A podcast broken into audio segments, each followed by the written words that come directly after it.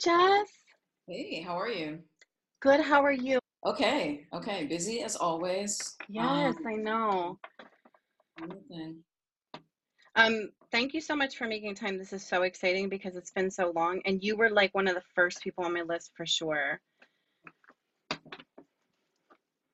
Have you been able to listen well, to the cool. podcast at all? Cool.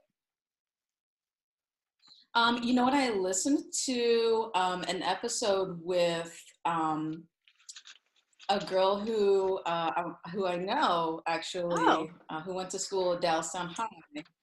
Oh, Adrian. All right. Yeah. Yeah. Yes. Oh, that's yeah, so Adrian. Cool. So yeah, we uh we always referred to her by like her local nickname. So I was like, oh yeah, Adrian, that's it. but that's um so yeah, cool. so so that was pretty cool. Nice. Cool to hear what she's up to and love to hear like the cool successes she's had. I love that. So yeah, it's so weird because Pretty we fun. lived like a block away for a long time in Philly and we never knew each other. And then we moved to Boyertown, both of us, and we found each other and it was really nice. She's very, very nice and a breath of fresh air around here.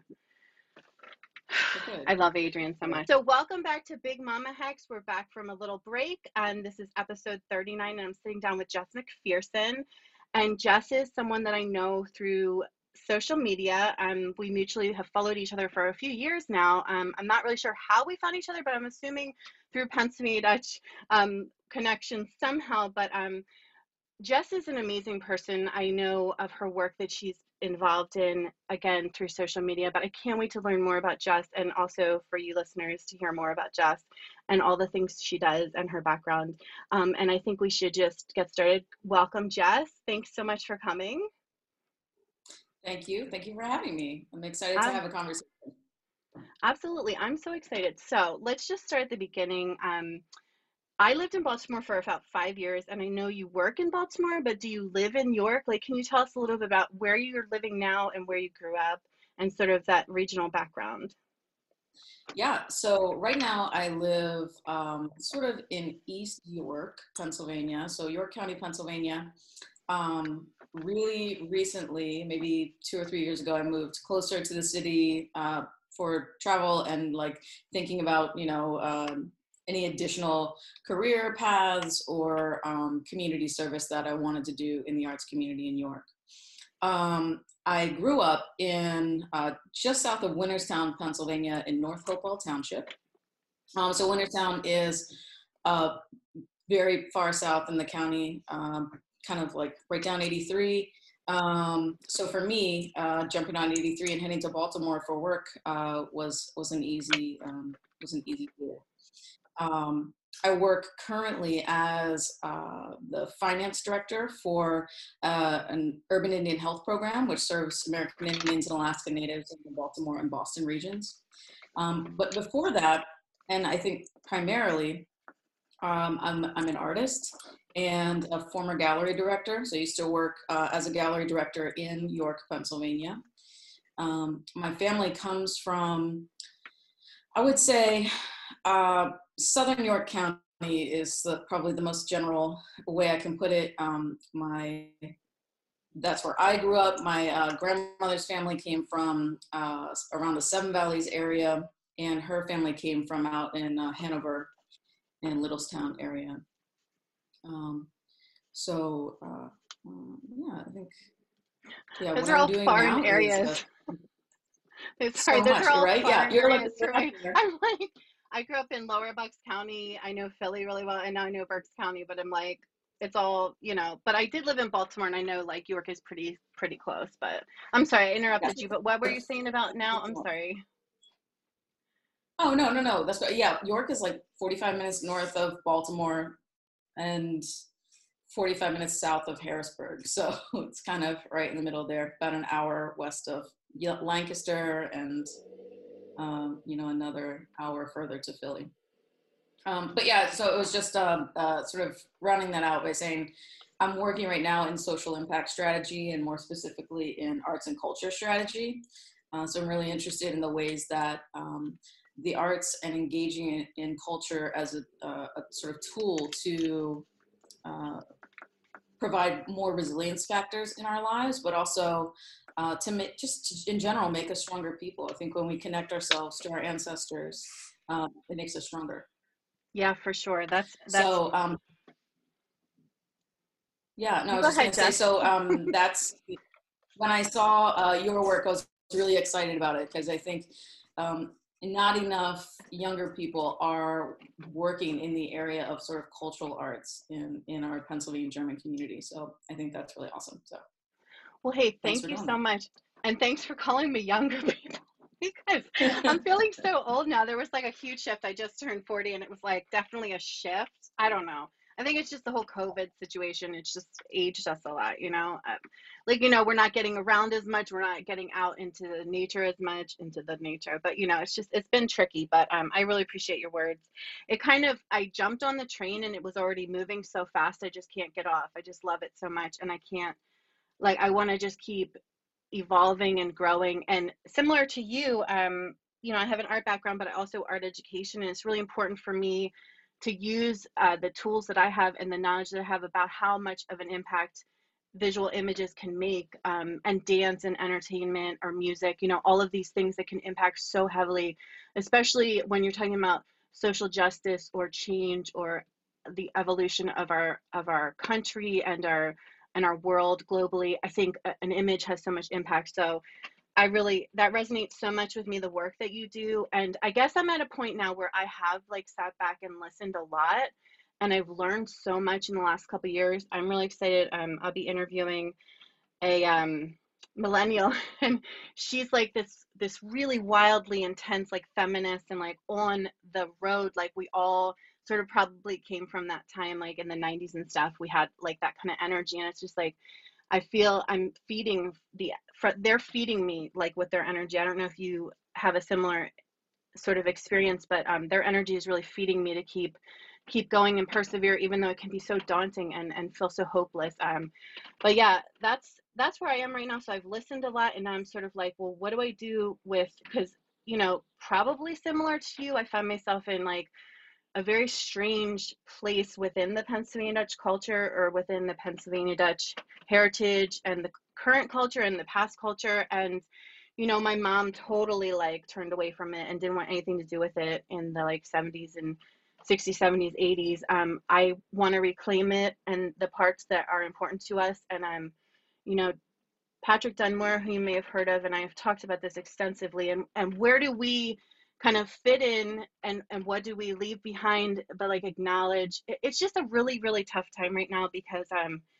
you know we want to we want to do better and be better and still um, continue this uh, very important work but I, i'm sort of in that place right now where i'm trying to gain from other people um, sort of knowledge about you know how can we move forward and and make things sort of um, include everyone and be very inclusive. Um, so it's tricky, and especially living in Berks County and sort of facing a lot of that old old style of thinking. It's just a tricky place to be, you know. So I'm I'm interested in in in hearing more about. You know, I know you're Pennsylvania Dutch, and um, did you share with us? I'm sorry, I was like looking at your Facebook and looking at writing down a couple things that I wanted to definitely touch on.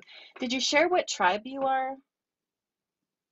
Is so um, I, I identify as a Susquehanna Indian. I don't. There aren't uh, tribes as political entities um, very much in this area anymore, and most okay. of my family and relatives would rather continue on a path of fitting in and, and not sort of try to do that reconnecting, which it sounds very much like you're trying to do with yeah. You know, your, your Pennsylvania uh, Dutchiness. Um, and that's that's hard. It can be isolating, but I work um, within a larger community of Native people who you know live here, um, who live you know work with people all, all over the Mid Atlantic, and so right. um, ultimately this is the place that I'm from, and right. Um, so to identify as a Susquehanna Indian to bring that element of history back to the conversation. Mm-hmm. Um, to my best understanding, to my understanding, uh, I would say my family are Shawnee um, descendants, gotcha. but um, the, my contemporary identity is is such. So. Right. And that's a really good point too, because it's not like we can get from point A to point F without going through the other parts. So it's kind of like, as much as I envision, you know, a place where it, it's just it's it's super complicated and there's so much intersectionalities and it's like that's why i really wanted to talk to you because i feel like we have that in common for sure like i'm also um, welsh and i don't know what else i am. Who knows? But um, i know that it's been tricky because i've felt just growing up in the 90s and being um, a feminist and you know like i was involved in like ska culture and punk culture and it was like anti-racist action and like nazis were like fuck nazis and stuff and all that stuff. And like it's just hard to then be interested in this and having not grown up here and have like this pushback like oh you know you know german is equated with pennsylvania dutch is equated with nazis and it's just hard to navigate sometimes because i feel like I'm in the middle of all these different things that were really important to me. And it's just, I'm making my own path. And luckily, I haven't had too much resistance that I know of, but um, it's tricky. And, you know, um, like kind of looking differently than people typically do at events and stuff and like identifying like i identify as bisexual although i don't even know if that's like a relevant term anymore because it's so like old fashioned relevant if you make it relevant like i was thinking about it in the shower today i was like well i'm just like I'm learning so much. Like I said, I'm learning so much from young people, and I love their energy. And I just like, just in the time that we've been alive, like I, am assuming you're probably similar age to me. Um, that I just feel like there's been so much yeah, change and yeah, and like good stuff, but also not to get ahead of it and feel like it's all done, but also like very moving to see so much change like happen for for women and for LGBTQ and it's just been it's just been incredible and i would have never felt comfortable saying that like 10 or 20 years ago you know and i feel like yeah. there is so much support now and i always felt really um insecure about that and like i don't know. So it's it's a really interesting time and a very exciting time but i'm sure you know working especially having lived in baltimore it must be there's a lot of challenges too and york um, i know adrian and i have talked a lot about york. So how do you stay so strong jess? Like what do you how do you fill your cup like is it art? Like how do you continue to persevere when it must be daunting doing the kind of work you're doing because it's it's just it's a lot and there's so many different things going on at once you know like how to stay yeah. focused yeah, it's tremendously difficult. I mean, right now I'm working in the area of like nonprofit finance, which is not like my first language for sure. um, but you know, yeah, but you know, growing up, um, I feel like that kind of like Pennsylvania German mentality, uh, or that like farmer mentality almost of like, mm-hmm. there's a thing that needs done, and so I'm going to get it done. Yes, there's um, a need. So yep. I, I was working in the community yeah, I was working in that community and I, I, had a skill. I knew I could do it. Nobody was doing it. It needed done or the thing would disappear. And so I stepped yes. in. Um, and so in that way, it's rewarding. And I feel like in that sense, I'm, you know, honoring that part of who I am and who I've been taught to be. Um, but yeah, my real, uh, my real life is like as an artist and, uh, you know, like a, a strategist, you know, a thinker.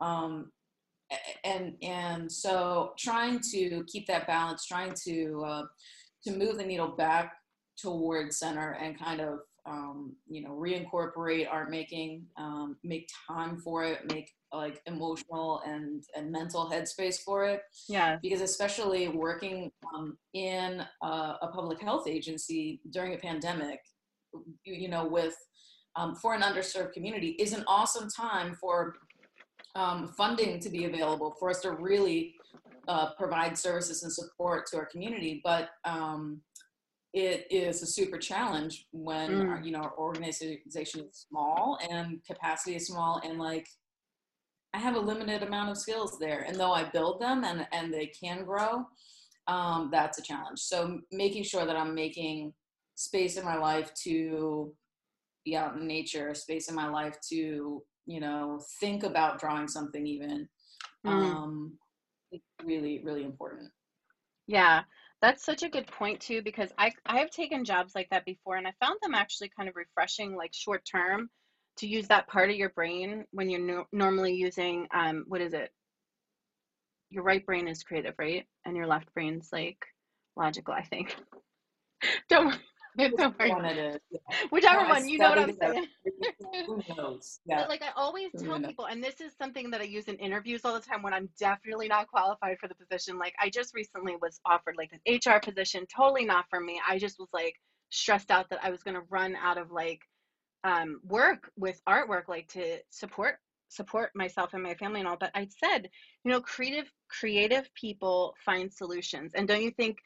Um, Yeah. with your background in, in being a creative person, you can look at things so differently. I mean, even just approaching like how to get more people to come into this museum that I was applying to be a museum educator for, it's like just having the solutions of like a visual perspective, like, oh, this would really grab their attention. I think it just it shifts like the perspective where people that don't use that side of their brain like really hadn't thought of it. So I think it's also kind of even though you may feel a lot of times and i always do that you know i'm maybe not as qualified as somebody next to me or whatever but like i bring a whole different like framework and lens to look through and approach these these problems that need solutions because i'll tell you what like once you've been a teacher and i know you're a teacher too and have taught art and stuff like and don't have supplies and you come up with ways to like bring that art to the kids and and just figure it out like there's nothing you can't do you know? I mean clearly there's stuff you can't do but you know like within reason but i always think that's really interesting when creative people end up in positions like that Yeah, I think, you know, I attribute all of my success in our, and I've been doing it for six years now and, and helped our organization to grow sort of exponentially. I Wow. attribute all of my success to my training as an artist because what it really is uh, to be a trained artist is to learn to see. And so Yes. while like the product of my work is, you know, pieces of artwork that you can see, really the training is learning to observe, to see, to understand yes those things. And, and if you, that's just a skill that is so important. And it, it's so versatile and really flexible. yes and when I was in art school, they said, yeah, they said, you know, you can do anything with this degree. They didn't bother to tell you what it might be. right But it, and, and I was really frustrated with that for a long time, but it's very, very true, you know? It is true. so true. It's very, very true. And even down to just like, you know, I went to grad school for for um uh whatever they call it now, communication design, is graphic design basically. And now I can't unsee like like typography and letting and like I can't unsee it. It's just so interesting because it's almost like literally you're training your brain to look at things and deconstruct things in a totally different way than most people see things.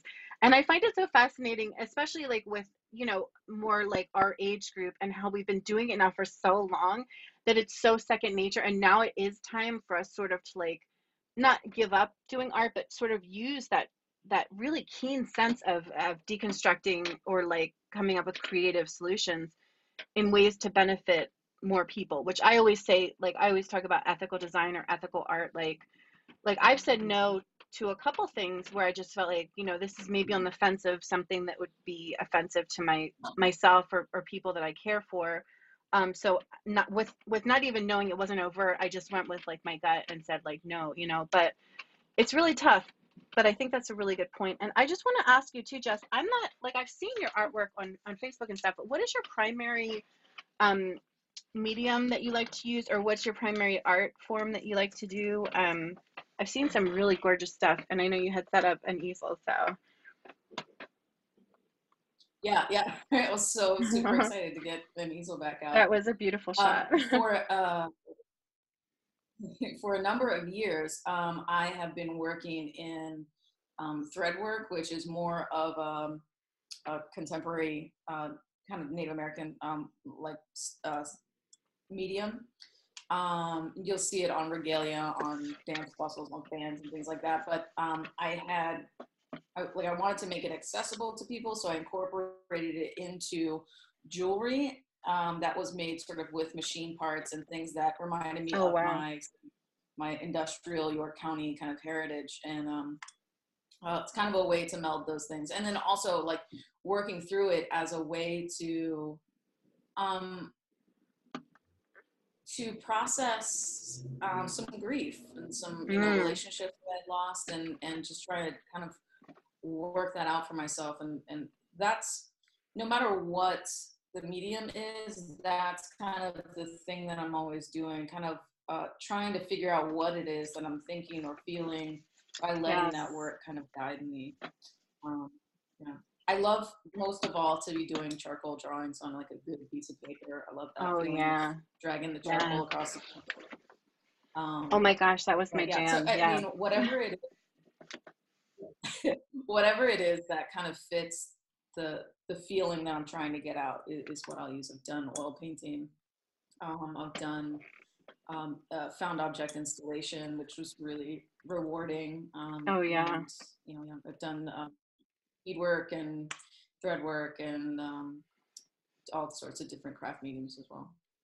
Yeah, so have I. And I don't know what your But yeah, background so is. I have like Sorry, I was just gonna say I don't know if Oh, your I was just gonna say, I have a website. Oh nice. Yeah, cool. We're Oh, tell tell us Go. about that. I was just gonna ask if you were art education because you kind of like learned to work in many different mediums and and you know like if you go into fine art they're like no no no you can't do that or graphic design they're like no you can only have one thing that you can offer and I'm like no I'm gonna offer what I offer you know. But tell us about your website. Do you have a website? always trying to. Uh, I was always trying to kind of push um, my instructors in, in school to like. Uh, it might be a painting class, but I want to build this, and then there's a little part that I'm going to paint on. You know, Yes. so the, always kind of challenging uh, folks like that. I'm sure it wasn't. Um, uh, I'm sure it was frustrating for them, but um, that's a thing that you know ultimately made me a, a a student that they wanted to teach because I was trying to push Yes. trying to push myself, trying to challenge the medium, trying to do all of that stuff. Um, but yeah, so I was saying um, I have an ancient website that hasn't been updated forever, but if you want to see some of my fine art, you can look at it at jessmcpherson.com. Okay, cool. So I'll make sure to link that. Um, yeah, we definitely want to see that. It's so funny. I did the same thing. I think, you know, professors wanted to work with us probably because we were such hard workers. And, you know, at the end of the day, even though super frustrating, like, you know, I remember sort of having, it felt more like um, camaraderie with my professors than really being taught. I was like an older student too, because I was a single mom. So it's a little different for me. But, um, you know, even still when I was undergrad, it's just like that work ethic. And I guess, like you mentioned, the Pennsylvania Dutch, I guess that's sort of where it came from for me because it was definitely like that side of my family with the work ethic. Um, but yeah, it's really interesting. I just don't have any other modes. Like I saw that you um recently had a vacation and I was like, oh man, I hope Jess is like legit relaxing because I will like you know, when you're well when you're self-employed, it's really hard because you don't ever leave the office and it's like I force myself to take time off and the whole time like I'm thinking about it, you know. It's really tricky and sometimes it, it's definitely like a negative and I force myself to do fun things like just sitting for a movie with like my middle child like it's really tough for me because I want to be up and like using all the time I have but it's so valuable and so important to to spend that time with people. And I was looking through your Facebook yesterday and or last night and noticed some of the old images from um I think it was the same place that you're working for now where you were doing like um more educational programming and and how how much you you almost really miss that being with the kids and stuff and I know um somebody shared that they loved having their kids come and work with you and I know for me I'm really missing that too so I know that must be really tough to not be able to be as open as before but are there are things evolving in a way that you guys feel like it'll be more open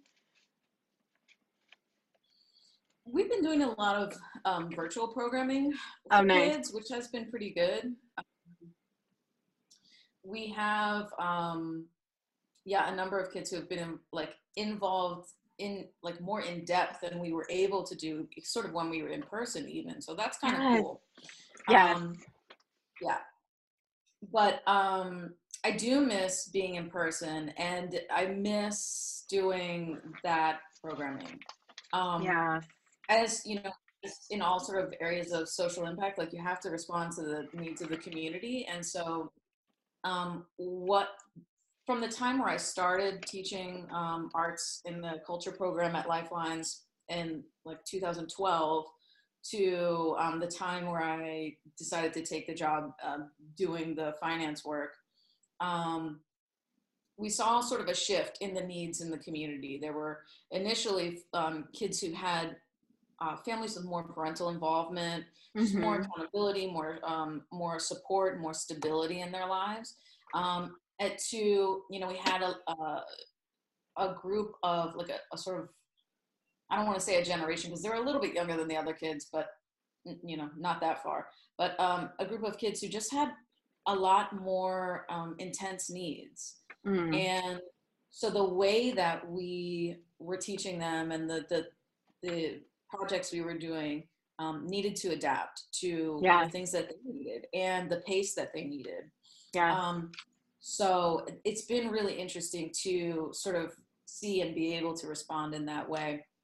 Um, although, you know, for me, in my heart, will always be like my first class of students where you know this is the stuff we were doing and i was testing it out and they were testing it out yes i love that me, and thank goodness but you know it's but, so yeah. empowering to for kids to have that sort of influence on a teacher to have it be more of a collaboration it's so powerful and you know that's kind of in, talk about ethics like i had to leave public school teaching even though it's like you know you have like the um security and the paycheck and blah blah blah blah blah and the benefits and the retirement. But ethically it was so you know being an art teacher in public school in philly like it was just ethically very challenging because they weren't they didn't care about delivering the arts to the kids and it was so so broken. And it's just it's so tough but i know what you mean. I loved the same as you like those those exchanges with kids where i had the freedom to like oh we're designing this curriculum. Oh the, the, basically i was like a babysitter for the school district. They didn't care what i did so we did really cool stuff and i said to them like what are you guys into? Because they came in the door with like no art background at all like some of them they couldn't like cut properly and things like that you know fine motor skills and stuff but it was really it was a wild and exciting year and it was my first year just like you're saying um in philly like strawberry mansion and the kids were amazing and it was really tough because they closed their school and it was just so heartbreaking, you know, because it was it was just so like I thought, geez, I'm never gonna see these kids again. And it it was just really, really tough. So it's so challenging, but it, it does make a huge impact, you know, especially when you give kids respect and treat them like they're humans and they have a stake in this all. And it's really they're so important to certainly the evolution of of all the things that we're discussing today. But um Wow, yeah, it's it's challenging. I miss my kids a lot. I miss the students a lot. So I can't wait to be back in it real real good. So um yeah, I, I definitely miss at this time like uh I used to do a lot of workshops yeah like adults or, or you know older kids or things like that. Um and yeah, I, I for sure miss that.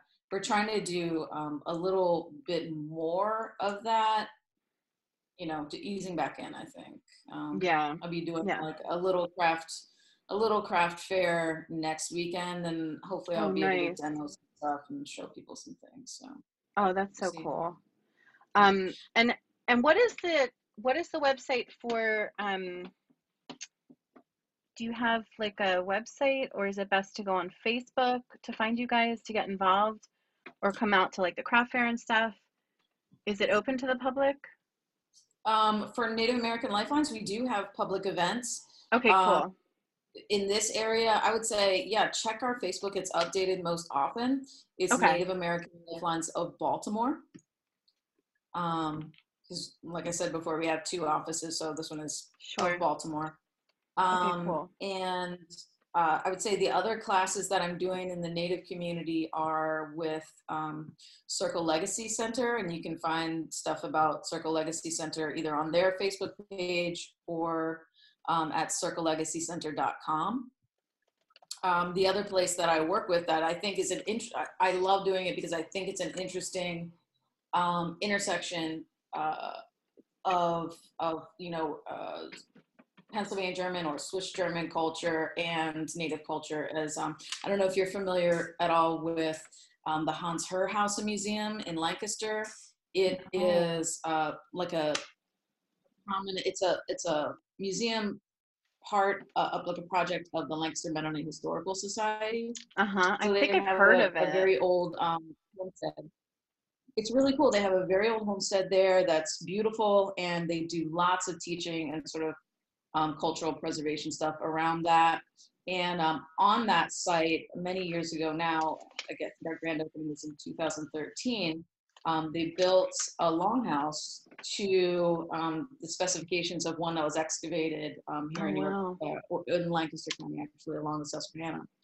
Um, and although the time period that they're interpreting is not the time period where this kind of longhouse would be, it's meant mm-hmm. to really educate people on what uh, what that intersection means, and it comes out of efforts from um, the like the Plain community, uh, their efforts at honor and healing with the Native community. Yes. Because you know, although they felt like you know maybe they were taking a pacifist role, that certainly does not absolve them of the horrors and damage that they allowed to happen to yes. their neighbors, to their friends. And, yeah, and that's the reality of that. So. Wow, I'm um, so glad you mentioned that. That's really that's interesting, and that's sort of like what I'm kind of grasping for is like some kind of not like you can ever right the wrong, but some kind of um, moving forward, just like an acknowledgement and like how can we help support this community that that was caused so much um, uh, terror. Like I don't even know how to like put it into words. I know in our area, um, like the Lenape were very present here, and I know you know my family is a of the Fisher House homestead, whatever. Um, like we were here, like I go back to the Turks, Daniel Boone, like all of these people or whatever, and and it's hard for me because I don't really know the history, and it's not probably written about anyway, even if I did read it, right? so it's just it's hard for me because um just as like a person who's very open like spiritually even though as corny as that is uh you know i've always been really drawn to like um the native american spirituality and like you know the mother and the father you know mother earth father sky and it's always been so palpable for me but i also didn't want to ever um, be disrespectful or like appropriate it but i always like like secretly in the closet i'm always very very much drawn to that and even you know i don't know if you've ever heard of um let me think her name pat pat mccabe have you heard of her pat mccabe is um sure. she's um known as woman stands shining um and she was on a, a podcast with sharon blackie who's somebody who does a lot with celtic um like Celtic spirit, uh, I don't know what you would call it, like archetypes and stuff like that. But she had her on, and this was a fascinating conversation. And um, and then I also follow someone named Rain Dove. Are you familiar with? No. Okay, she's um a trans model. I think she goes by she her. I think um, I'm I'm pretty sure, or they them. And she also grew up like very in in a native community with her mother, and they talk a lot about um, sort of like the relationship to women and menstruation, which is so powerful to me because I've always had this like strange, not strange, not strange for me, but strange for like other people, like um, connectedness to menstruation and the process and feeling very empowered by it. And I never really like could understand why. And then I'm reading this stuff and hearing Pat McCabe talk about it, and I was like, oh my god this is like legit how i feel about this so it's kind of it's kind of interesting and i don't know how much of that is just i absorbed a lot like i said my mom totally said goodbye pennsylvania she was very interested in native american spirituality and it was definitely an influence on us um, but you know as i got older and learned about appropriation and things like that you know you always want to be respectful and honor um, that this is sacred for people that have the lineage. But i mean can you speak to that at all? Because i know um, when Pat McCabe was interviewed by Sharon Blackie, they talked about how people in North America are really drawn to this spirituality and and you know you know just like navigating that and how how um like I don't know it's weird because when I visited the Fisher House there's a spring house and that was the first one built or whatever and they had told me that they had to make sure it was super secure because you know that they had some problems and i don't know if it was like i know they talk about the french and indian war a lot in this area but you don't know if the information is actually correct and like you know which side our ancestors fell on. It's just it's really hard to like um navigate i guess is a good word for it. And how do you feel with with the two sides of your heritage how does that come together for you and how do you do you feel conflict about it or do you feel you know, maybe there was a lot more um, of blending of families that we just don't realize because not everybody's going out and doing ancestry.com. Like, I don't know. Like, I'm curious about that. And I'm wondering if you right. know more about that, you know? Yeah. Well, one thing to speak to the point that you made about people in North America being like sort of very drawn to um, that sort of archetype that, that generalized Native American uh, culture or, or spirituality. I think that comes from just a lot of Americans like putting down their own traditions and their own their own Yes. ways of being or ways of knowing to Mhm. fit in to to to you know make a path for themselves here. And i think um i think that creates a lot of desire to to reconnect to something because it you know, it's, it's fr- still it's it's still there. That like in the native community we talk often about this idea of historical trauma and the, the Mhm. stuff that carries in our DNA from you know the, the things that have uh, happened in our lives, and I think that's the same for our our ancestors coming from like war torn you know. Germany Yes. and and and you know, in the 1700s, you know. Um, I think that's that's all sort of the same thing. But the thing that comes along with that is you have to remember that there is also you also are carrying that ancestral wisdom, right? That Mhm. resilience that got those Mhm. people all the way through to you.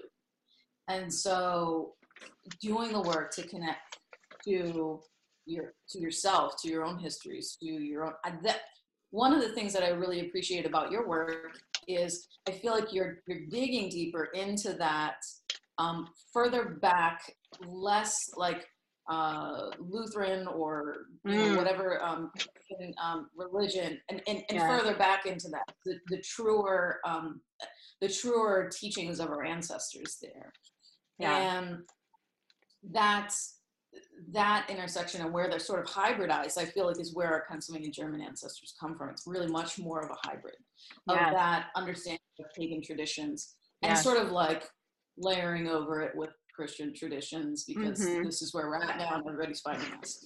Yes. Um, yeah. But, it- but so I think that um, I think that's a really important uh, space to be in and a, a space to work in, but also like just to understand um, that that is a thing for so many people. Cultural Mm. loss is so you know pre- like the work that um, Doug Madenford is doing with Mhm. language preservation. That's happening now because just now we're losing that. You know, just with my parents and your parents' generations or our grandparents' generations. You know, my my grandmother, um, you know, everyone around her spoke like Pennsylvania Dutch, but she really did not. Like she knew the words they were saying, but didn't really know uh, what they meant anymore.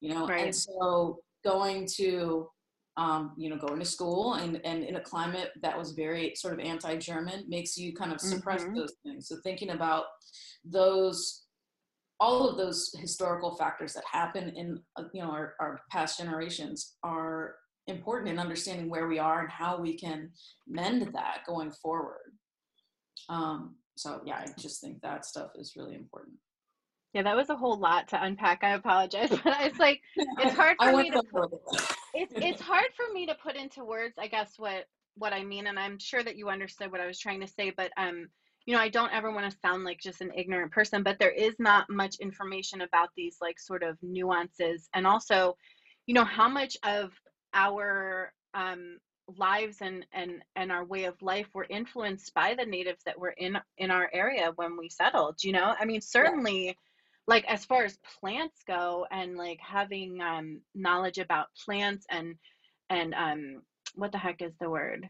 I, i'm totally right right. using using plants for m- medicinal purposes um herbology uh, things like that certainly must have you know we came from a totally different place but i guess I guess I, I guess I'm just in a place personally in my life where I'm just like, okay, well, like my mom's generation, maybe she was drawn to it because she, you know, in that time period, it was like the melting pot. And I talk about that a lot where it was like, well, we're just going to raise our kids to be American and and that will like dismantle all the wrongs that have been done. And that's not how it works, baby. Like not for against my my parents or, or their generation, but um like acknowledgement is a great first step but just, you know, and then appropriating somebody's spirituality in in in order to like resolve the conflict or the wrongdoing is also like in my opinion definitely like dishonorable or possibly offensive you know? But um yeah. you know they didn't know. Yeah exactly and and that's the thing. like I'm so appreciative of it and I feel like it's so strange how like I've always had this thing like it's it's really like I don't really talk about it but you know I feel like this is a safe space to talk about it and it's just like this thing this like really like not like not like an obsession but like a fascination with menstruation and when I heard this woman talking about it I was like holy shit and then Rain Dove talked about it and I was like holy shit because she had this whole ad campaign where she um I, am pretty sure her pronoun is she, and if it's not, I'll go back and fix it. But um, I want to actually reach out to her and tell her what huge impact she's had on me. She's an incredible person. Um, you should check her out. Just the work she's doing.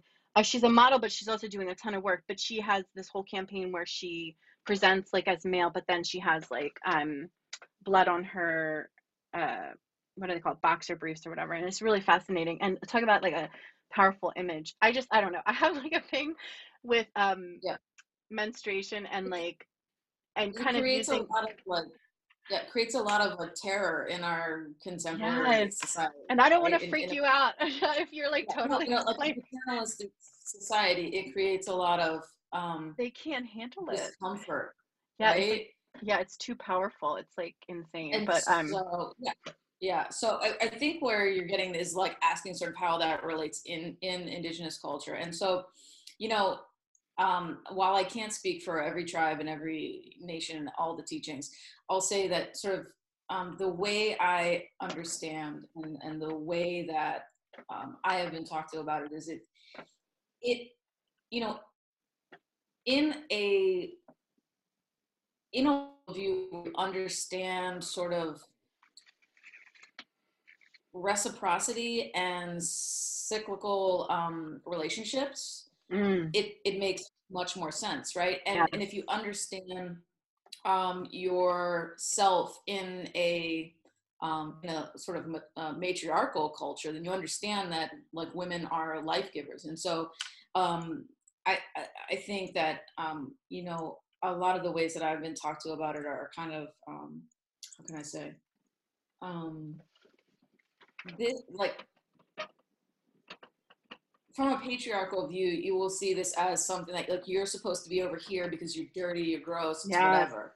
yes From a matriarchal perspective, your power is so great, you you will interrupt everyone else's power. You you have to sort of give everyone space at that time. you're something extremely sacred.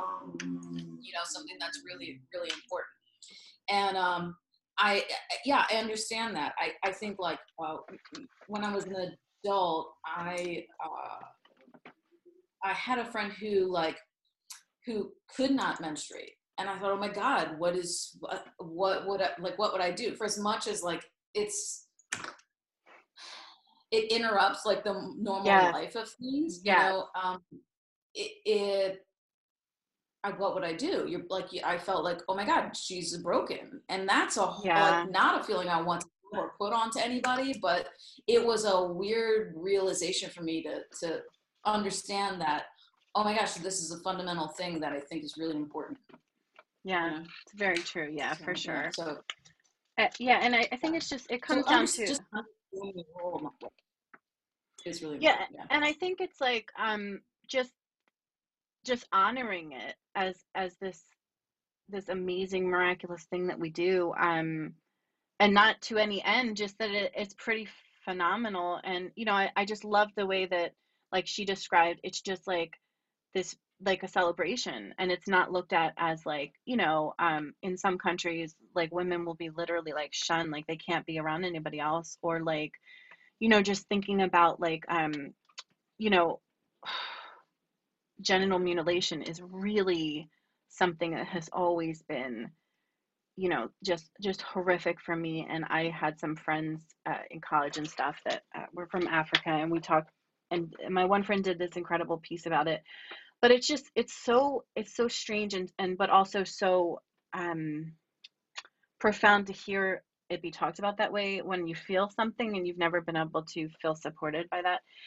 But um so i guess you know with it being almost an hour i guess what i'd like to ask you is in your opinion jess since you work so closely in being on the front line of things changing and what we can all do like what do you see as like um things that every day people can do to change and make things sort of better? Uh, what what are ways little ways if you can't um, you know like really afford to help in in a monetary way like little ways that you can do to help support the work that you're doing and also just generally like i think a lot of people are kind of stopping and listening and then sort of like you know not sure what to do next you know what i'm sure there's mm. little things that can be done all the time that can help a lot and then bigger things like how can we help support the work that you're doing?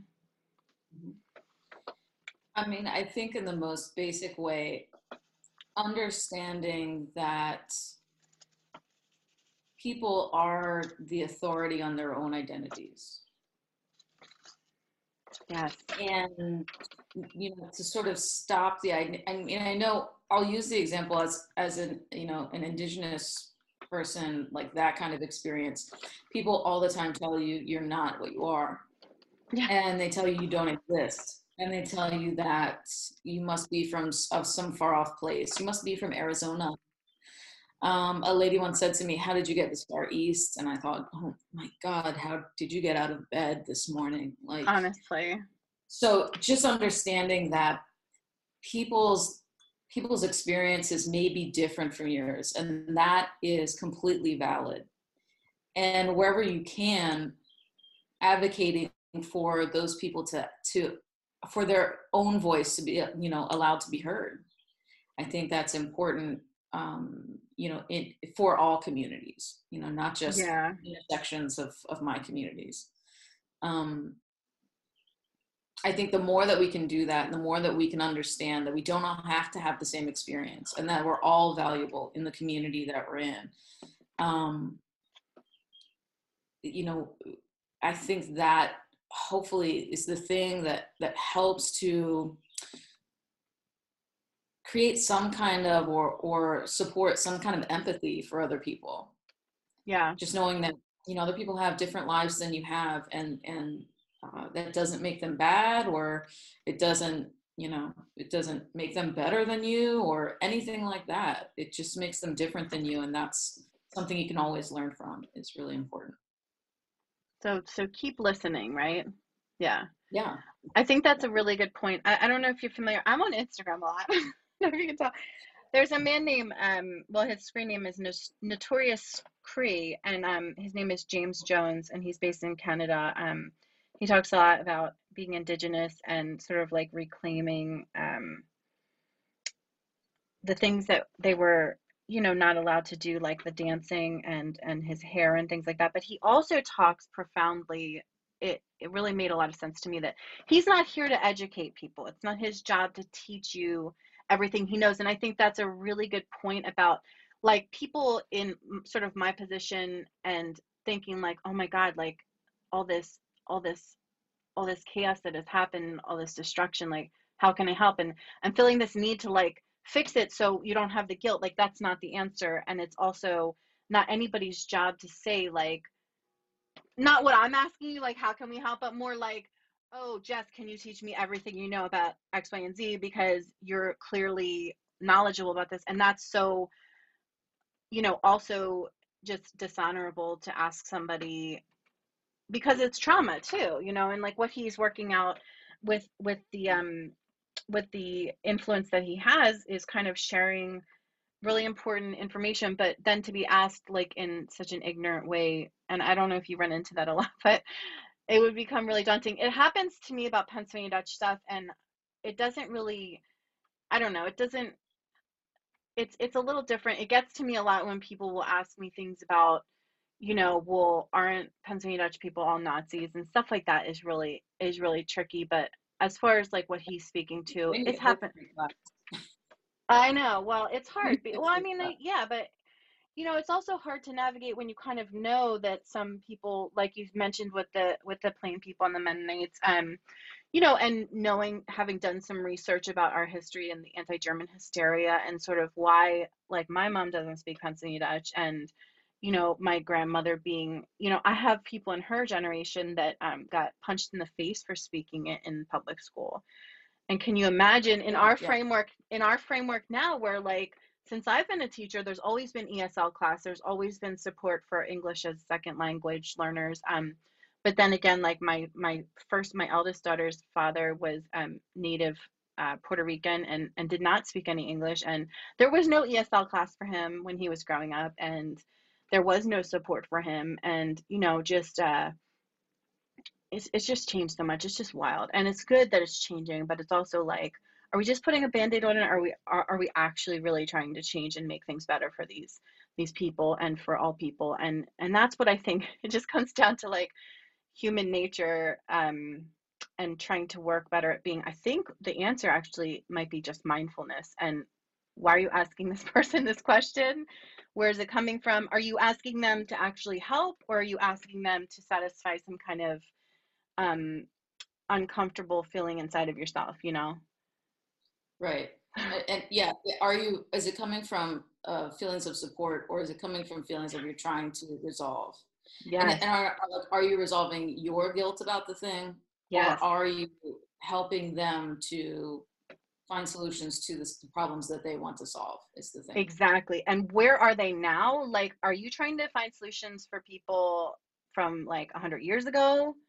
That are just not relevant anymore because now they're in a whole different place. Like having taught in Philadelphia and like, you know, some of like the really tough neighborhoods, I'm like, people are so out of touch, even teaching us in our programs in art education, like how we can connect to them because really you're just so full of shit because the way you're teaching me to connect with them is so like they're not worried about their art class or their art project they're worried about like how am I going to eat and stuff? Like legit, I would bring in like snacks for some of the kids and it's just like it's just such a disconnect from the people that do all of the spending and um, planning and it's just it's just so so sick and so sad but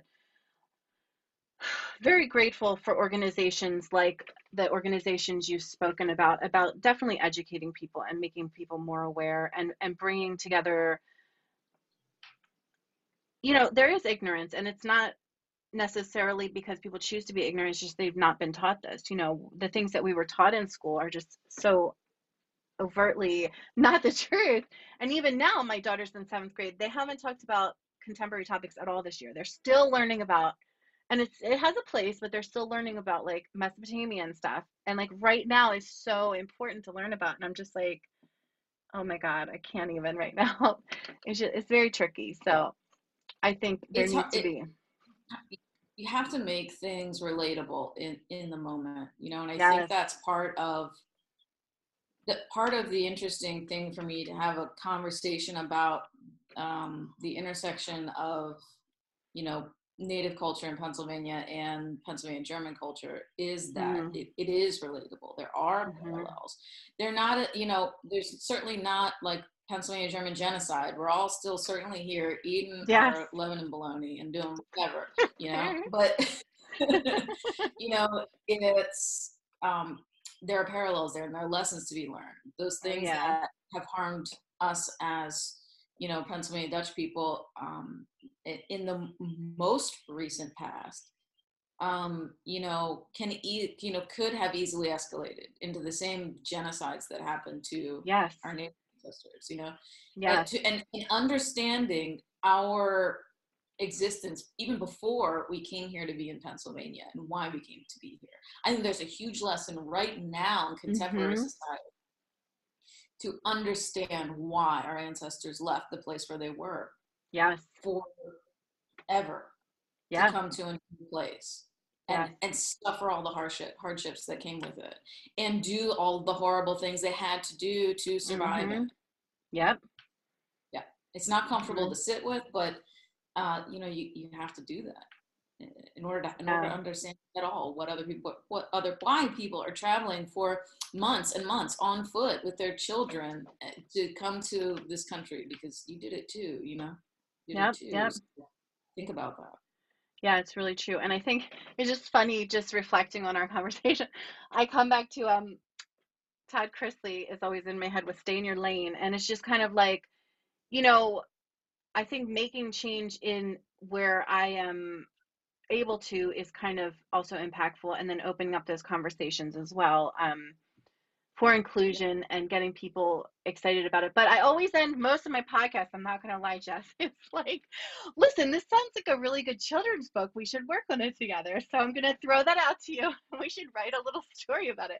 And like, is there is there any content out there for people to like learn more about maybe what some of these relationships might have been? Like, I always see it in terms of a children's book, and I just can't yeah. help it. I can't help myself. I've got like I've got like 10 projects going of like children's books come up with from the podcast.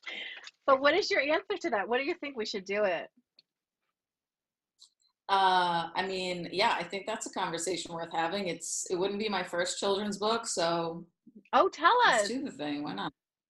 What What do you uh, have I, in I, your repertoire? I illustrated a book written by a good friend of mine, um, Jamel Washington. Uh, it's called Enzi and the Broken Bandage. Oh wow! I think you can still find it on Amazon. Um, I, I, think probably if you Google it, you can find where. Oh, that's so cool! Oh my gosh, I see a YouTube video. I'll have to get the links for that. That's very cool. Very neat. Oh my gosh, that's so cool. So you think like that too?